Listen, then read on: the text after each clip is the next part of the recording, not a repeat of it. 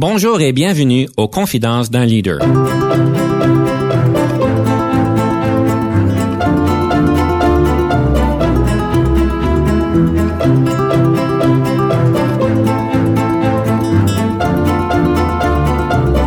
Ici Denis Lévesque, coach en leadership. Nous avons donc l'honneur et le privilège de recevoir en studio des leaders qui ont marqué leur communauté afin d'apprendre de leur expérience et de s'inspirer de leur sagesse.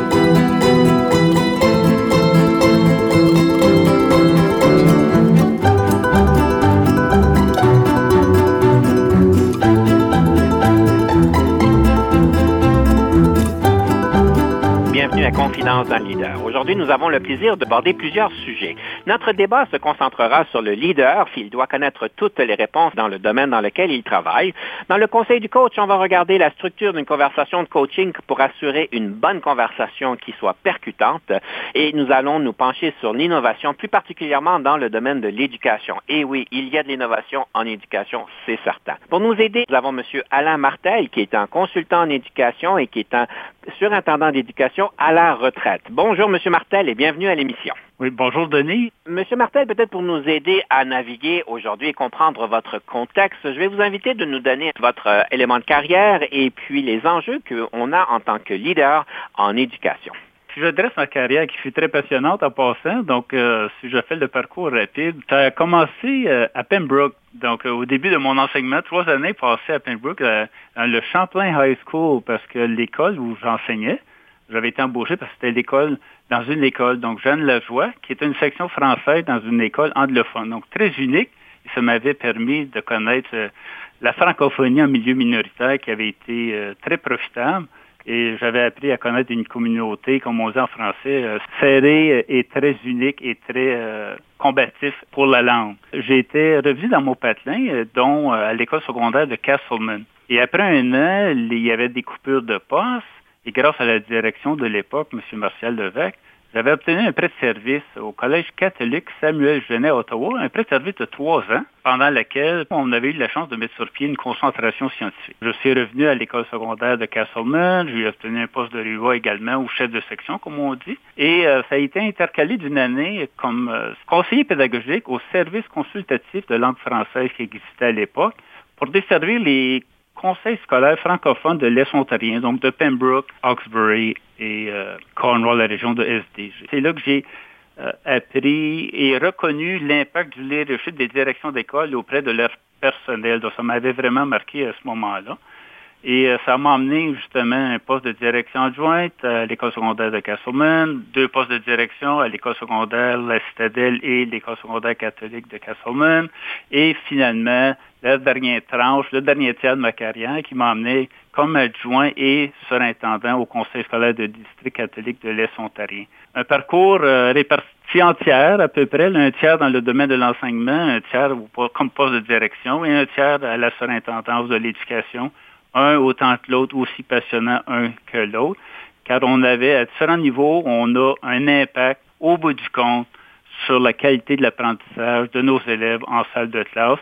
Et c'est le rôle majeur, comme surintendance, évidemment, que l'on joue, mais indirectement, car on est à distance, mais on a un impact incroyable où est-ce qu'on unit la culture de la langue et de préparer nos jeunes pour la relève de notre société francophone. Monsieur Martin, je présume que c'est un cheminement assez traditionnel dans votre domaine. Je dirais que oui, essentiellement, à cause, comme surintendant, il faut avoir passé euh, à, la direction et comme enseignant. Ce qui est peut-être unique un peu, c'est d'avoir eu la chance d'œuvrer dans trois régions quand même très particulières. La région de Pembroke, Ottawa, qui est plus urbain, et euh, au CSDCO, où est-ce que c'est quand même plus rural, et avec certains îlots euh, urbains, donc Cornwall ou la région de Rockland, par exemple. Donc ça, c'est particulier. Et l'autre, peut-être qui est un peu particulier, c'est le fait que j'ai quand même eu la chance d'œuvrer dans plusieurs des postes en éducation. Alors je pense que ça, ça c'est une euh, expérience enrichissante pour moi. Vous avez parlé que vous avez observé l'impact que le leadership avait euh, par rapport aux enseignants et en salle de classe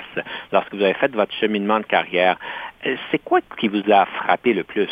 Comme enseignant, tu es en charge de euh, développer tes élèves, préparer tes élèves, et ainsi de suite. mais là, j'ai vu, parce qu'on devait préparer des formations, en passant, à ce moment-là, c'était le temps du programme d'études commun, le SHAREPEC. Ça va faire rire certains auditeurs ou auditrices. C'était un moment fort en éducation. Ça avait été tout un défi.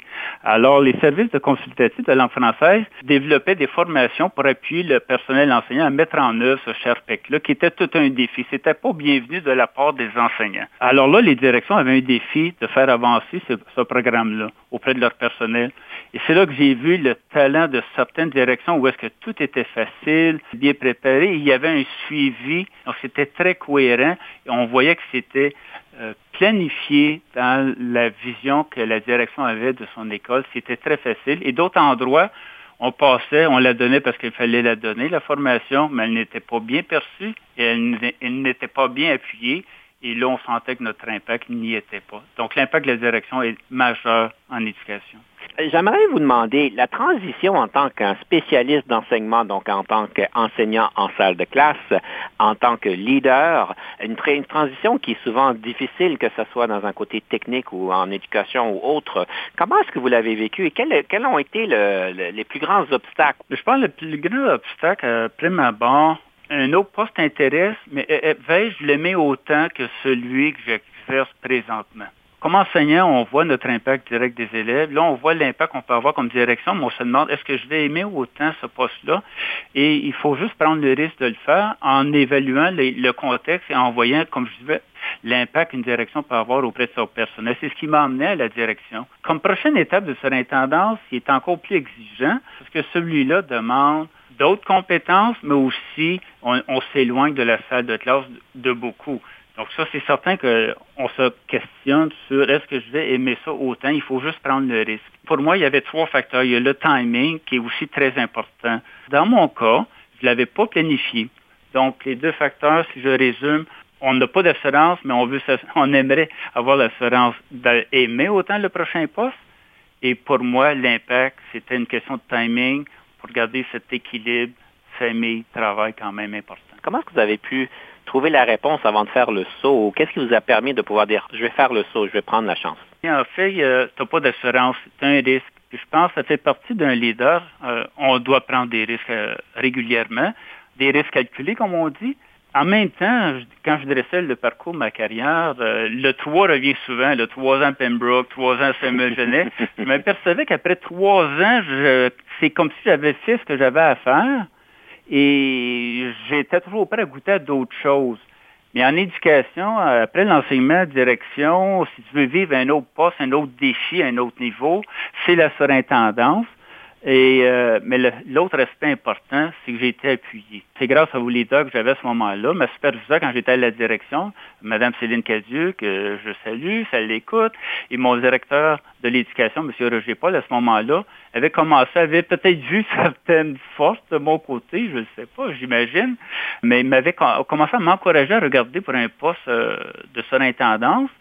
Et ça s'est avéré avec euh, le CSD-CO, où on commençait avec un poste d'adjoint à la surintendance. Je pense que leur décision est, est, formidable parce que dans un cadre de plan de relève, ça rassure, parce qu'un poste d'adjoint à la surintendance nous permettait de vivre l'équivalent d'un poste de surintendance tout en étant assuré de si on n'aimait pas ça ou si on faisait pas la face, c'était bon pour les deux parties, euh, on pouvait retourner un poste de direction. Donc, je pense que ça, c'était un fait pour moi de me lancer à travers le poste d'adjoint à la surintendance pendant un an et demi était euh, l'atelier, je pense, pour les deux parties. Monsieur Martel, on va revenir là-dessus, mais j'aimerais prendre une petite pause musicale et j'aimerais vous inviter à nous présenter votre première pièce musicale que vous avez choisie. C'est laquelle? Oui, donc ça me fait plaisir de présenter. On écrit sur les murs de Kids United une chanson palpitante que les services consultatifs en langue française au Conseil utilisaient souvent et allaient chercher chez moi une émotion forte et euh, une énergie incroyable, euh, rien comme euh, écouter les rêves d'enfants. Alors, on écoute, on écrit sur les murs, on prend une petite pause et on revient pour le débat. Soyez des nôtres. On écrit sur les murs le nom de ceux qu'on aime, des messages pour les jours à venir. On écrit sur les murs à l'encre de nos veines. On dessine tout ce que l'on voudrait dire. Partout autour de nous, il y a des signes d'espoir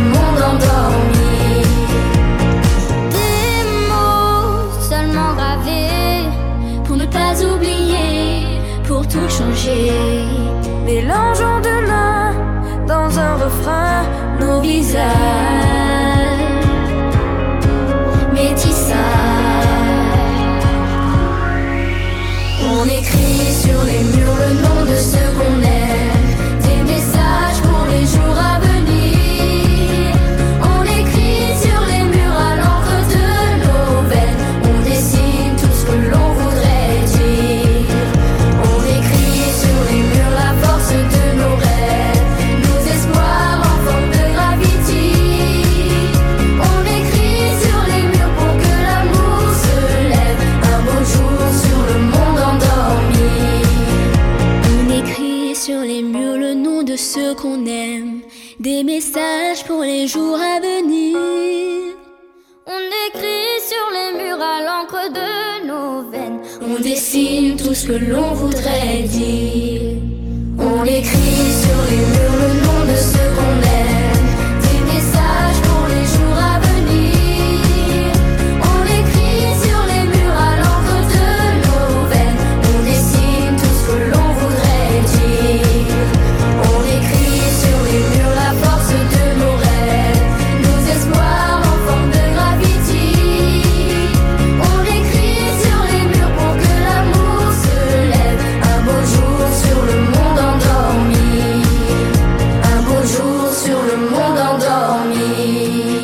Denis Lévesque. Si vous cherchez l'excellence en leadership, nous sommes intéressés à vous parler. Venez nous visiter à solutionoptigestion.ca.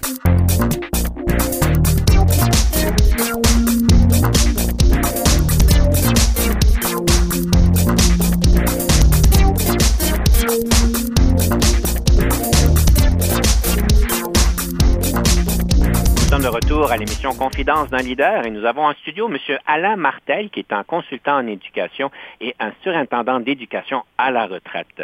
Alors, M. Martel, on parlait de votre progression de carrière, on parlait de- des choix que vous avez dû faire. Je ne sais pas si je vais vous donner cette colle-là euh, comme ça devant tout le monde, mais pourquoi vous n'avez-vous pas décidé d'aller à la direction d'éducation, donc la position la plus élevée dans un conseil d'éducation? En fait, euh, j'ai tenté, j'ai tenté ma chance euh, à quelques reprises. Ça n'a pas abouti, mais je comprends pourquoi. Euh, c'est clair, j'avais toujours une préoccupation par rapport à l'aspect politique de la job, parce que le, comme poste de direction de l'éducation, certainement que tu vois avec ton équipe, l'aspect de leadership, gestion, c'est formidable. Mais il y a aussi tout l'aspect euh, politique qui est un autre jeu, qui est un autre domaine. C'est probablement quelque chose que j'avais pas nécessairement toutes les compétences euh, et que je n'avais peut-être pas la même passion à ce niveau-là que j'avais pour l'impact au niveau leadership pédagogique. Et j'ai l'impression, quand je regarde euh, après réflexion, probablement que ça se reflétait dans les entrevues et que c'était évident. Mhm. Alors, euh, Ah ben, c'est bon d'a- d'avoir fait cette réflexion-là et euh, de pouvoir comprendre qu'est-ce qui nous attire ou non. Évidemment, quand on parle de, de questions politiques, c'est des grands postes importants, euh, mais ne sont pas donnés à tout le monde d'avoir euh, cet intérêt et ces compétences-là. exact. Ce qui revient un peu à la question de la réflexion en leadership. On sait qu'on est tous très dans l'action, il y a des feux partout, et en éducation comme dans les autres industries, c'est la même chose. Vous parliez dans la préparation de l'importance de prendre le temps de réfléchir. Comment est-ce que vous faites pour trouver ce temps-là? Parce que j'en connais bien du monde qui, euh, malheureusement, n'ont pas beaucoup de temps et c'est difficile de trouver ce temps pour la réflexion. C'est le défi de plusieurs personnes. Si je fais un parallèle ou une comparaison, c'est un peu comme euh, faire du ménage. On dit qu'on n'a jamais le temps de faire du ménage ou de s'organiser en termes de gestion. Mais à un moment donné, il n'y a rien comme prendre une heure pour organiser ton bureau avec ton adjoint pour que tu sois plus efficace par la suite. C'est la même chose en termes de cheminement professionnel. Tu dois investir du temps dans la réflexion pour être plus performant, être plus efficace, pour avoir un plus grand impact. Pour deux choses. Ça nous permet de comprendre nos erreurs, d'éviter de faire les mêmes erreurs, et on cherche à mieux planifier l'atteinte de la vision que nous avons. Il faut que ça soit planifié, il faut que ça soit réfléchi. Et pour moi, ça a toujours été très crucial d'investir ce temps-là. Évidemment, on l'investit, c'est pas en- à 11 heures le mardi matin qu'on le fait. Pour moi, c'était souvent le, rien comme un samedi pluvieux qui me permettait de faire de la lecture, de réfléchir. J'adorais les samedis ou les fins de semaine, dimanche pluvieux pour faire ça. C'est du temps qu'on doit croire et qu'on doit y mettre, mais ça va souvent au-delà de la job. Mais reste-t-il que si on le fait pas, on va travailler très fort mais on ne sera pas aussi efficace. Là, je comprends pourquoi il y a tant de samedis pluvieux, de dimanches pluvieux. Vous faisiez la commande à, Mère Nature. Oui, exactement. Comme ce mot qu'on pense, c'est merveilleux. Monsieur Martel, nous sommes prêts pour le débat. Est-ce que vous êtes prêt? Pas certain. On va y aller.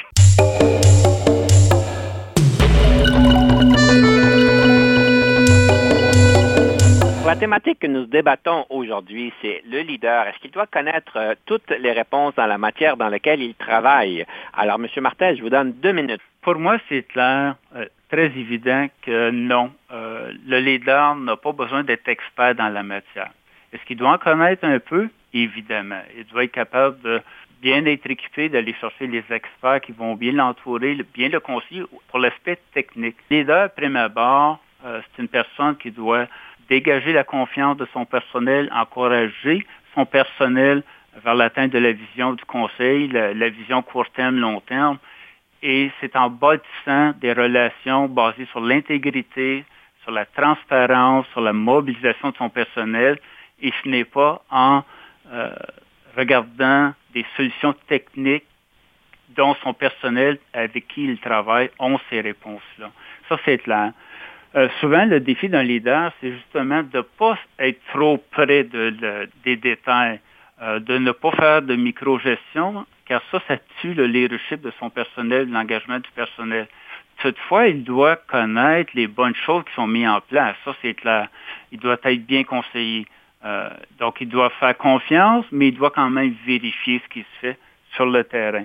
Mais l'important, c'est de mobiliser, d'engager son personnel, de développer la confiance et de mobiliser ses troupes vers l'atteinte de la vision, euh, la vision pratique et la vision euh, du plan pluriannuel des conseils, des conseils scolaires dans le cas de l'éducation ou des conseils d'administration dans d'autres cas pour les différents organismes. Si je donne euh, quelques exemples, par exemple, qui me vient, c'est un peu comme entraîneur. J'entraînais beaucoup et si je pense à l'entraîneur Scotty Bowman, c'était certainement pas un athlète de hockey, mais c'était un des meilleurs entraîneurs. Je disais toujours, comme entraîneur, je fais le parallèle au leadership. pour moi, j'ai toujours pensé, entraîneur leadership, c'est 70% mental, 30% technique. Parce que le mental, c'est justement de travailler sur chaque individu, améliorer l'individu, améliorer les équipes, améliorer l'organisation, euh, en alignant les choses techniques avec la vision. Mm-hmm. Donc, sans être expert, le leader fait toute la différence en travaillant avec, en bâtissant de bonnes relations interpersonnelles avec son équipe. Monsieur Martel, euh, en fait, euh, vous dites qu'il ne devrait pas nécessairement connaître tous les éléments de la matière dans laquelle il travaille, mais euh, d'après que j'entends vous entendre parler, je vais en fait souligner le fait que vous êtes en train de dire, et je suis d'accord avec vous, que le leader doit être un expert dans le leadership qu'il doit pouvoir bien mousser donc des équipes qui sont hautement performantes, qui sont capables de pouvoir distribuer les tâches, d'avoir une vision, d'avoir une communication qui soit claire. Et j'aimerais simplement souligner le fait que la matière dans laquelle où elle travaille, c'est le leadership et l'expertise est nécessaire. Évidemment, on n'est pas né expert. On apprend avec l'apprentissage, on apprend avec l'expérience, avec des formations, avec des coachs de différentes manières. Mais il est important pour le leader de réaliser qu'en fait, il change de spécialité, d'une spécialité technique à une spécialité de leadership quelqu'un en éducation, je présume, quand ils étudient pour devenir enseignant, je pense qu'on parle de entre 4 à 5 ou 6 ans pour pouvoir aller à l'école, à l'université et ensuite rentrer en salle de classe. La question, c'est combien de temps est-ce que nous passons pour devenir prendre un leader, pour faire l'éducation nécessaire? Je sais que dans le domaine de l'éducation, il y a quand même des formations, mais je présume qu'elles ne sont pas dans les ampleurs de 4, 5 et 6 ans. De plus, je vais aussi souligner que les personnes qui travaillent dans une industrie, euh, moi, quand j'entends parler des leaders avec passion de l'industrie qu'ils sont, que ce soit M. Roy dans le côté euh, des jeux vidéo, la passion qu'il amène et les connaissances techniques sur comment est-ce qu'on crée des jeux vidéo augmentent la crédibilité du leader et selon le contexte peuvent lui permettre de pouvoir euh, avoir des visions qui sont inspirantes, des mobilisations des équipes qui sont des plus grands parce qu'ils connaissent le, le côté dans lequel ils travaillent, le quotidien les défis, les situations dans lesquelles ils travaillent et ça leur donne vraiment un meilleur leadership. Alors voilà mes propos en deux minutes. Monsieur Martel, vous avez une minute pour répondre. Vous avez raison que l'apprentissage en leadership, euh, ça fait euh, peut-être pas aussi longtemps euh, que la, préparation pour devenir enseignant, sauf que, par exemple, dans le cas des surintendants, on exige tout de même une, maîtrise euh, dans la matière dont plusieurs est basée sur le leadership, suivi d'un programme de formation vers l'agent de supervision. Donc, c'est pas peu. Et ces formations-là, l'aspect crucial qu'on relève, c'est le leadership, justement. Comment interagir avec le personnel, comment mobiliser, comment développer la confiance. Ça peut sembler simple, mais c'est très complexe parce que la gestion technique, on parle de QI, et je vais relater un article que j'avais déjà lu qui disait, entre autres, euh, le QI te permet d'obtenir ton poste, un emploi, en guillemets, gestion. Le QE, le quotient émotionnel, les ressources, les habiletés interpersonnelles te permettent d'avoir une promotion. Ça, c'est le leadership. Mm-hmm. Donc, prime abord, pour avoir une job, oui, il faut être connaissant au niveau technique, mais pour avoir de l'impact sur les autres et obtenir un poste de leader, il faut être capable de voir, de bien travailler et d'être euh, perçu comme être intègre et honnête avec son personnel. Et là, ensemble, le déclin va faire que toute l'équipe va travailler fort vers l'atteinte de la vision euh, du conseil et les performances vont s'en suivre.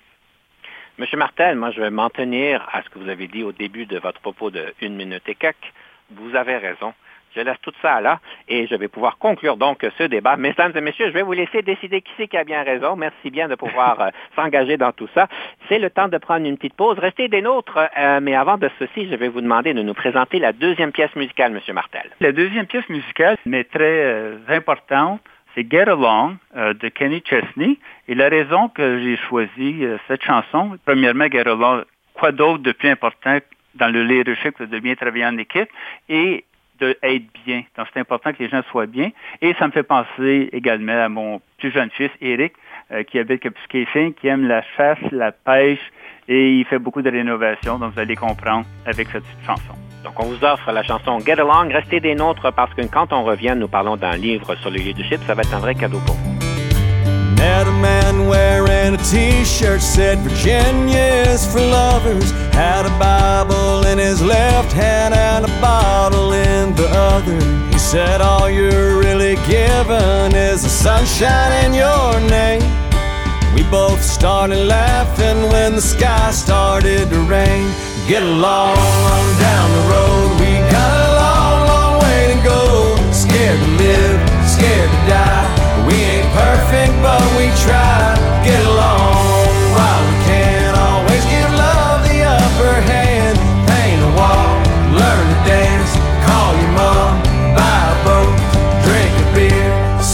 song, make a friend. Can't we all get along?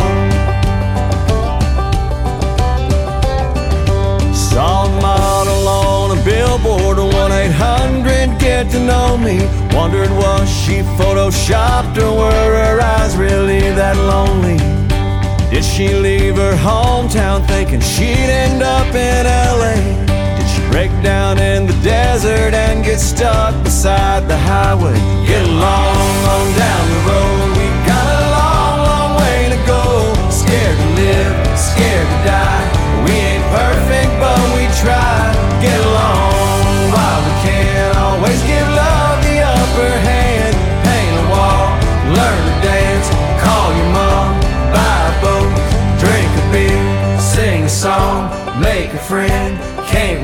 all get along?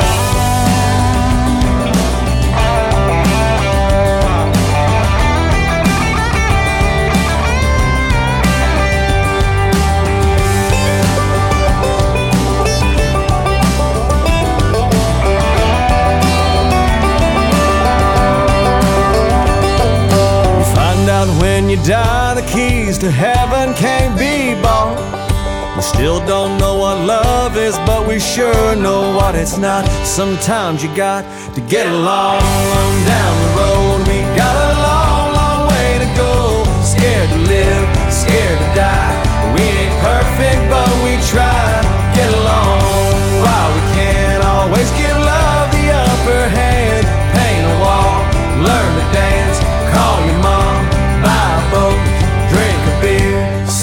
song, make a friend. Can't we all get along?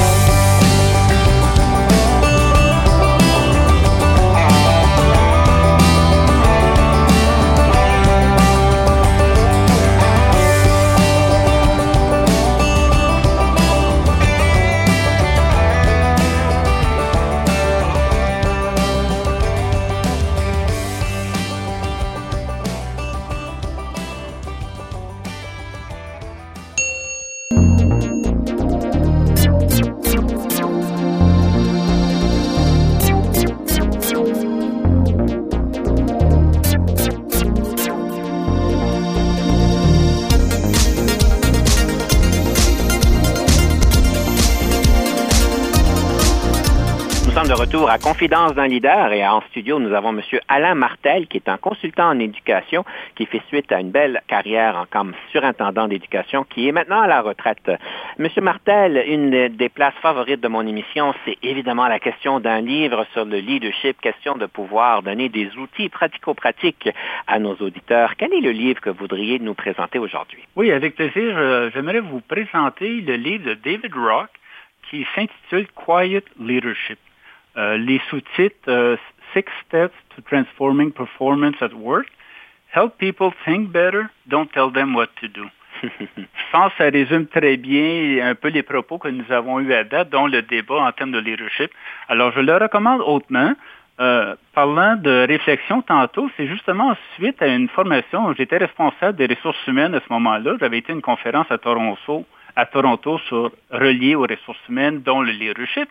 Et j'avais vu David Rock en, personne euh, animer un, atelier et ça m'avait vraiment frappé. Donc tout de suite en revenant, euh, je me, suis procuré son livre, je l'ai regardé et on parle beaucoup justement de par le questionnement, euh, comment donner une bonne rétroaction, comment motiver son personnel, mais pas en leur disant quoi faire ou ce qu'ils n'ont pas bien fait, mais à travers le questionnement, les amener à une introspection pour devenir meilleurs par eux-mêmes, à reconnaître leurs forces, leurs défis, leur potentiel.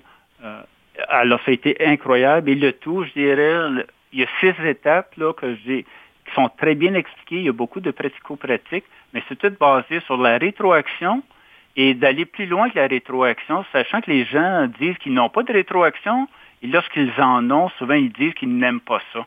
Parce que la rétroaction est souvent trop directe ou vue de façon négative. Et c'est de le transformer, un peu comme Marshall Goldsmith le mentionne, en un feed forward ou une post-action qui assure un suivi plus positif dans la discussion que nous avons avec son personnel. Donc, formidable. Et euh, je le recommande autrement. Je l'avais même euh, acheté pour euh, les directions auxquelles je supervisais dans le temps. Oui, M. David Rock, en fait, c'est un pionnier dans le domaine de la recherche du coaching. Alors, euh, je suis content que vous avez bien aimé ça et ça a l'air à beaucoup de coaching. Dépendant du langage, ça peut être du mentorat pour certains ou du coaching pour d'autres. Alors, euh, très inspirant. Alors, Quiet Leadership de M. David Rock. Ceci m'amène au prochain sujet, la fameuse question d'innovation. On sait que dans les entreprises, on essaie d'innover pour pouvoir euh, améliorer, si on peut dire, les, les produits, l'essor de l'organisation. Et quand on parle d'éducation, évidemment, comme parents ou personnes qui sont peut-être un peu à l'externe du fonctionnement interne euh, du domaine de l'éducation. L'innovation en éducation, M. Martel, ça a l'air à quoi? Oh mon Dieu, l'innovation, c'est crucial, autant comme pédagogue, euh, pour trouver les stratégies pédagogiques qui ont un impact sur l'apprentissage de ses élèves. Euh, c'est encore plus important au niveau d'une organisation. Le défi de l'innovation, si je, de ma petite expérience, souvent, il n'y a pas place à l'innovation dans les organisations car on ne peut pas bien évaluer ce qui fonctionne bien, ce qui fonctionne moins bien dans le cadre d'un cycle d'amélioration continue. Alors, si on n'a pas de bonnes mesures, si on n'a pas de bonnes cibles que l'on veut améliorer, c'est difficile de changer. Donc, ce qui arrive, c'est qu'on perdure avec les mêmes pratiques, les mêmes outils au fil des ans, et on ajoute de nouvelles choses qui vont souvent être en frein à l'innovation, car ça devient trop lourd. Les gens n'ont pas de place on permet aux gens de faire de la réflexion, de regarder, d'évaluer, de mesurer l'individu, l'organisation, la, performance. ça va donner la place à faire autrement. Donc l'innovation, c'est d'arrêter de faire les choses qui fonctionnent pas bien et d'amener de nouvelles choses qui fonctionnent bien. Mais il faut que les gens soient dans un milieu, comment je pourrais dire ça, il faut créer un climat de confiance, de prise de risque qui va permettre d'essayer des choses. Donc l'innovation, c'est beaucoup basé sur la confiance que les gens ont de tenter, de cibler, d'essayer. Et si ça ne fonctionne pas, de profiter de l'expérience de l'essai. Et c'est ça qui amène souvent à l'innovation. Et évidemment, il faut avoir des gens quand même euh, ouverts, euh, créateurs et ouverts à prendre des risques. Mais ça existe et c'est très euh, important. Et c'est ce qui fait que les conseils scolaires deviennent de plus en plus performants, dont les 12 conseils scolaires de langue française en Ontario. Évidemment, pour quelqu'un qui est peut-être pas si impliqué dans l'éducation, quand on regarde l'innovation, évidemment, on peut penser en salle de classe. les questions de, outils technologiques qui sont utilisés au niveau de la pédagogie. mais je sais aussi qu'il y a des initiatives qui sont faites, qui sont peut-être innovantes, où est-ce qu'à l'interne des écoles, il y a des processus qui utilisent les je pense qu'on appelle les, euh, euh, les communautés d'apprentissage euh, ou des choses comme ça qui permettent donc aux professeurs de s'améliorer eux-mêmes, des choses qui ont été faites il y a plusieurs années mais qui n'étaient pas là il y a 20 ans. Alors, ça ne se limite pas juste à la technologie, mais à la façon de faire, la façon d'être aussi, je présume. Justement, vous avez complètement raison, dans le sens, c'est pas la technologie qui est une innovation en soi, mais c'est l'utilisation innovante de la nouvelle technologie. Et ça passe, comme vous mentionnez, les communautés d'apprentissage professionnel. Euh, c'est la base, c'est l'apprentissage professionnel, c'est la collaboration professionnelle entre enseignants et à tous les niveaux. La surintendance, c'est la même chose. Au niveau des surintendances, on avait créé euh, ce qu'on appelait C'est semblable. On parle de communauté professionnelle d'apprentissage, mais c'est de la collaboration innovante parce que l'innovation, comme vous mentionnez, là, vous faites allusion, ça ne se fait pas seul, ça se fait en équipe. Et c'est en échangeant qu'on arrive à trouver les meilleures euh, nouvelles pratiques. Ça nous amène maintenant donc à la fameuse capsule La Rafale. Alors, comme vous vous rappelez bien, chers auditeurs et auditrices, j'ai donc le plaisir de pouvoir donner trois minutes de questions à nos invités et voir c'est quoi la réponse. Alors, M. Martel, est-ce que vous êtes prêt pour La Rafale? Euh, c'est comme jouer à cache-cache. Prêt, pas prêt, on y va? D'accord. Gaucher ou, droitier? Droitier. Un droitier gauche, non, droitier. Votre film préféré? Shawshank euh, Redemption.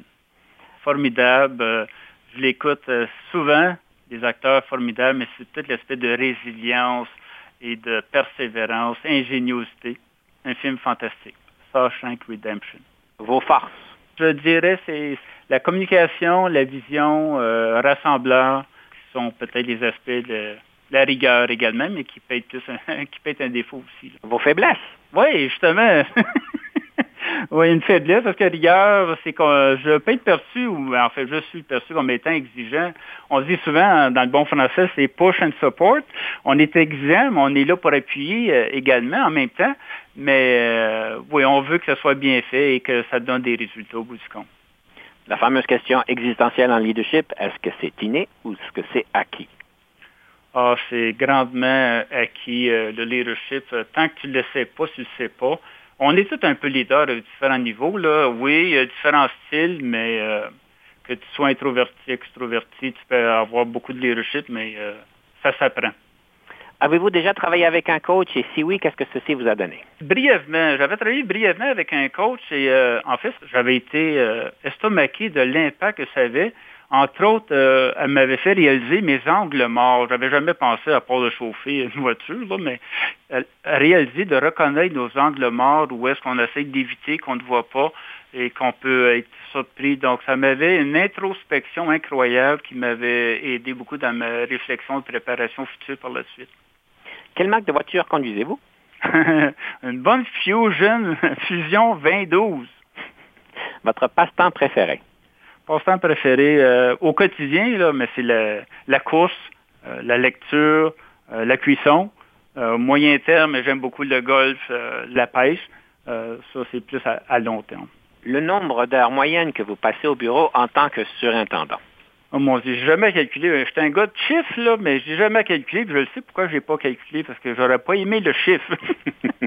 mais disons que j'étais un lève-tôt, donc j'étais au bureau à 6h30, 7h euh, le matin, et euh, je revenais, je quittais vers 5h, 5h30 sans compter nos réunions, là, mais c'est justement quand je faisais allusion tantôt, là, ça compte pas nos temps de réflexion de travail le soir et les fins de semaine, évidemment. À la direction, je disais tout le temps, je peux pas travailler pendant le jour, donc je dois arriver très tôt et quitter plus tard. Nous avons donc fini la rafale. Nous prenons une pause. Soyez des nôtres lorsqu'on revient. On passe au conseil du coach.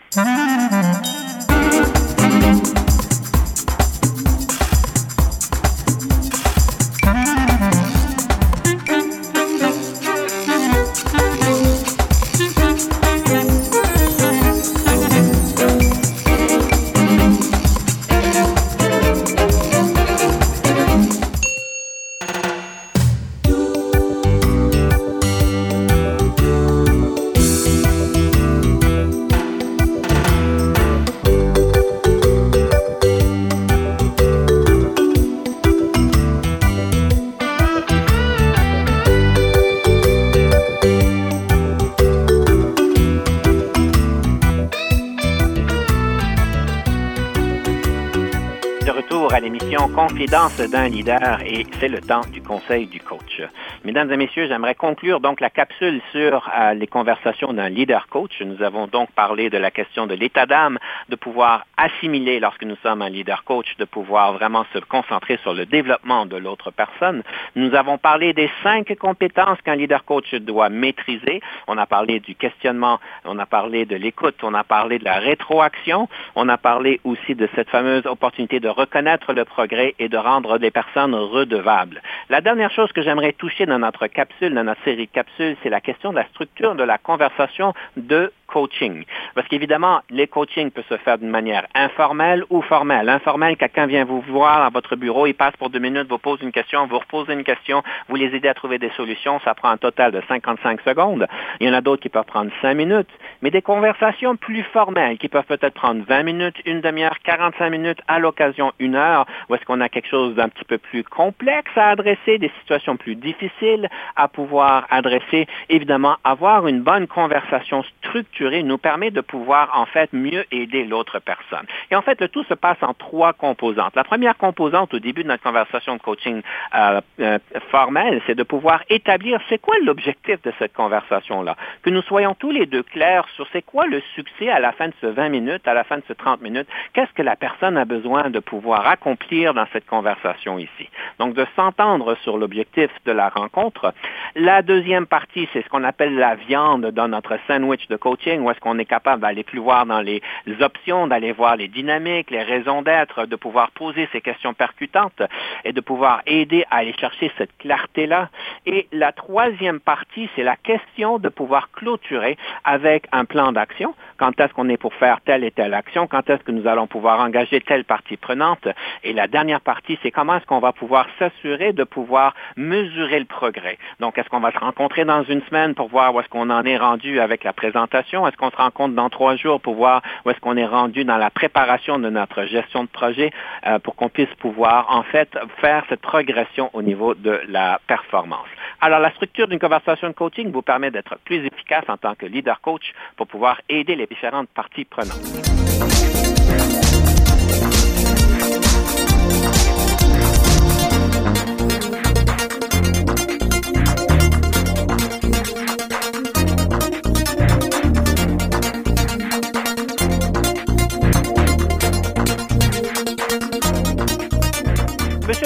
Juste peut-être une réaction. Vous avez été marqué par Monsieur David Rock. Vous êtes très impliqué dans le coaching, évidemment.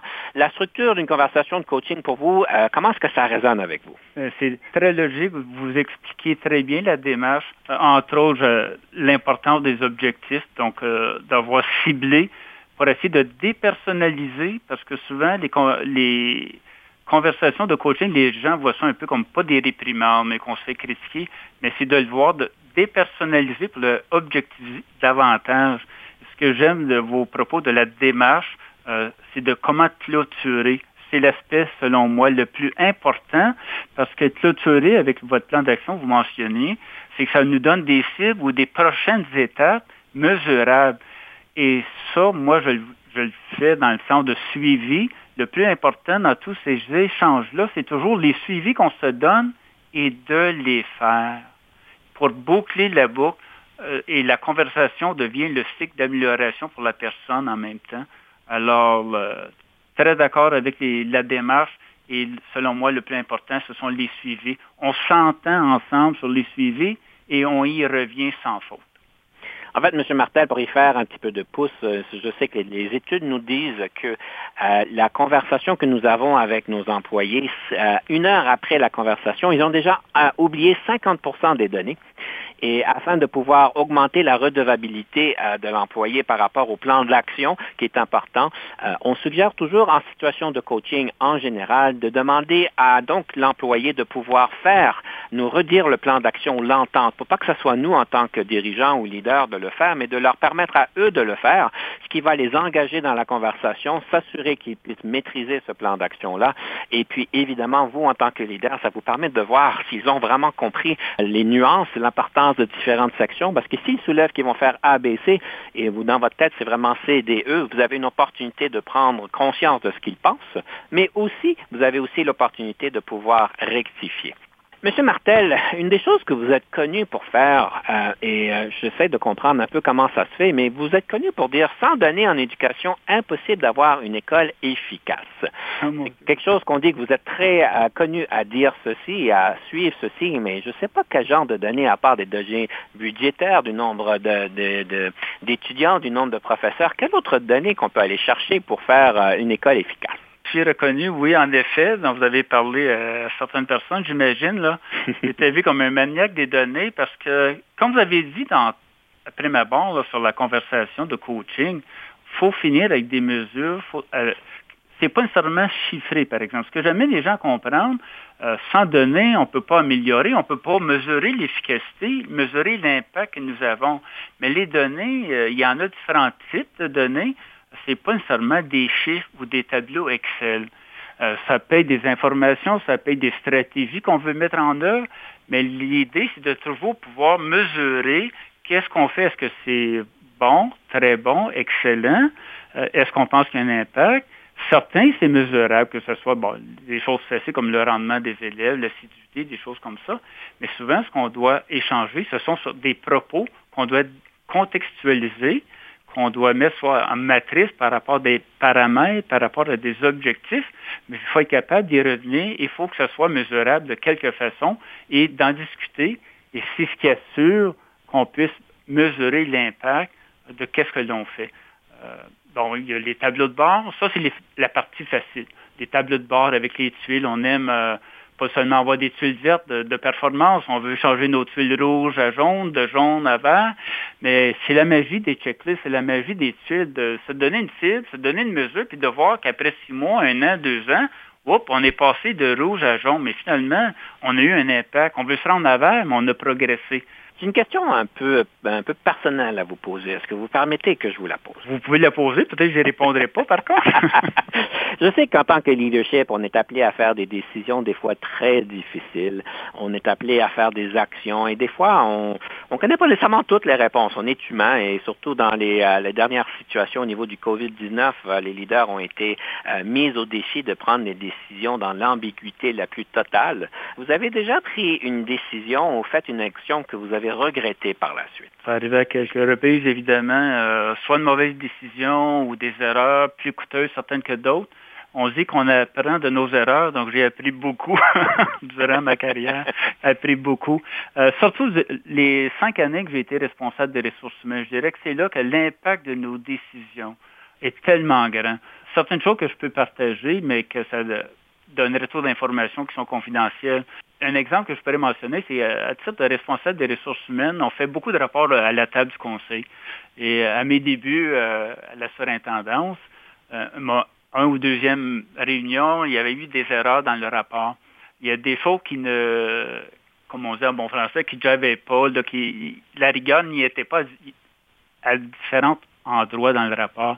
Habituellement, je vérifie mes rapports beaucoup. J'avais manqué, donc manque d'expérience. ressources humaines, c'est très large.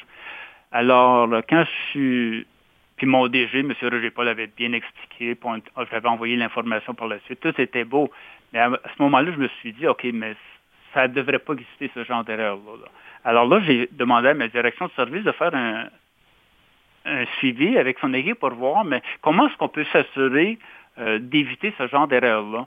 Et euh, avec son équipe, on était venu à comprendre que finalement, c'était juste qu'il y avait trop de bases de données qui existaient, où est-ce que là, les agents de ressources humaines présentaient des données, mais qui la base n'avait pas été validée, donc ça a été facile à corriger. Euh, en mettant en œuvre une bonne pratique. Et en fait, ça nous avait emmené, avec la direction de service, euh, M. Nguyen, à ce moment-là, de se pencher sur la vision qu'on avait, nos valeurs comme service de ressources humaines. Et là, on avait remodifié notre euh, façon de faire, notre vision, puis on avait ajouté la rigueur, dans nos valeurs parce qu'on s'était dit que les ressources humaines, la rigueur est d'importance capitale, pas seulement pour la table du conseil, mais pour chaque individu qui doit avoir confiance dans les pratiques que nous développons. Donc, c'est une erreur que finalement nous avons amené à améliorer, je pense, la performance du service des ressources. Monsieur Martel, malheureusement, notre temps s'écoule trop rapidement. Moi, j'aurais une autre heure avec vous, mais euh, malheureusement, il faut euh, conclure. Alors, je vais vous inviter de nous partager à ce point-ci une citation sur le leadership. Quelle est la citation que vous voudriez partager avec nous? Il y a une, citation que je tiens beaucoup qui parle de l'intégrité. Pour moi, l'intégrité, c'est la valeur cruciale en leadership parce que ça parle de netteté, ça parle de transparence et ça va créer un climat sécuritaire pour son personnel à prendre des risques d'innovation. Donc, la, la citation, elle la voici. La suprême qualité du leadership est l'intégrité de Dwight Eisenhower. Parfait. Alors, mesdames et messieurs, je vais vous inviter d'y penser. Est-ce qu'on est aussi intègre qu'on on l'espère? Et est-ce que les autres nous perçoivent comme aussi intègres que ceci? Monsieur Martel, un grand merci pour votre expérience, pour euh, votre pour l'entrevue. Merci beaucoup. Et euh, j'aimerais clôturer en vous invitant de nous lancer sur la troisième pièce musicale. Premièrement, merci Denis et Unique FM pour m'avoir donné l'occasion de ce partage et d'échange que j'apprécie énormément. Et la prochaine euh, chanson, Tonne d'automne, euh, Les Cowboys fringants. Premièrement, ça me fait penser à, mon garçon André le plus vieux qui adore les Cowboys fringants. Mais surtout, la tonne d'automne, il faut tellement apprécier tous les accents francophones, sans parler de Mme Bombardier, et, du danger d'assimilation qui nous fait face constamment au niveau de la francophonie en milieu minoritaire. Monsieur Martel, un grand plaisir. Merci beaucoup pour cette pièce. Et, chers auditeurs, auditrices, je vous laisse sur l'intégrité et à la prochaine. Comment ça va, ma petite sœur? Viens que je te serre dans mes bras. Puis as-tu retrouvé le bonheur dans ton trip au Canada? Dans le bout de cette année, il s'est pas passé grand-chose, c'est un peu morose. J'espère au moins que c'était le fun là-bas. Je suis fier que tu m'aies pas ramené un beau-frère de l'Alberta. Ça m'aurait un peu ébranlé. Jure-moi donc que ce fois-là, tu restes à maison pour de bon. Anyway, je suis content que tu reviennes. T'arrives en même temps que l'automne. C'est que ça m'a fait bien de la peine de te partir, ma mignonne. Ici, y a papa qui se remet de sa petite opération. T'aurais dû le voir, il fait qu'il fallait le traiter aux petits oignons. Et maman s'est inquiétée toute l'année à cause de toi. De mon bord, j'ai décidé d'arrêter de végéter. Je rentre à l'université, on verra ce que ça va donner. Et tu me connais, je suis pas motivé, plus qu'il faut, c'est pas nouveau. Anyway, je suis content que tu reviennes. T'arrives en même temps que l'automne, que ça m'a fait bien de la peine de quoi partir, ma mignonne. J'ai vu Simon le mois passé, ça avait pas trop l'air de filer. Il m'a dit que t'avais pas appelé depuis sa fête en février. Si tu l'aimes plus, faudrait peut-être pas le niaiser, c'est un bon body. Et puis toi, ma petite sœur, es-tu toujours aussi perdue? C'est-tu encore la grande noirceur ou ben si t'as repris le dessus? C'est que la vie est parsemée de petites misères, faut pas t'en faire. Anyway, je suis content que tu reviennes, t'arrives en même temps que l'automne, c'est que ça m'a fait ben la peine de te voir partir, ma mignonne.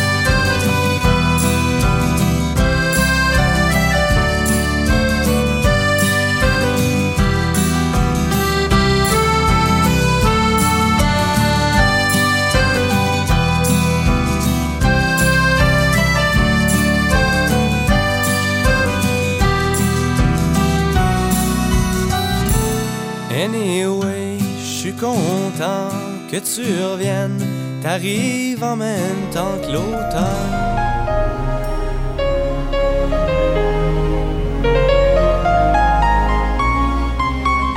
Conception, animation, entrevue et recherche, Denis Lévesque. Montage et réalisation, Jean-Paul Moreau. Confidence d'un leader est une production et une présentation d'Unique FM 94,5.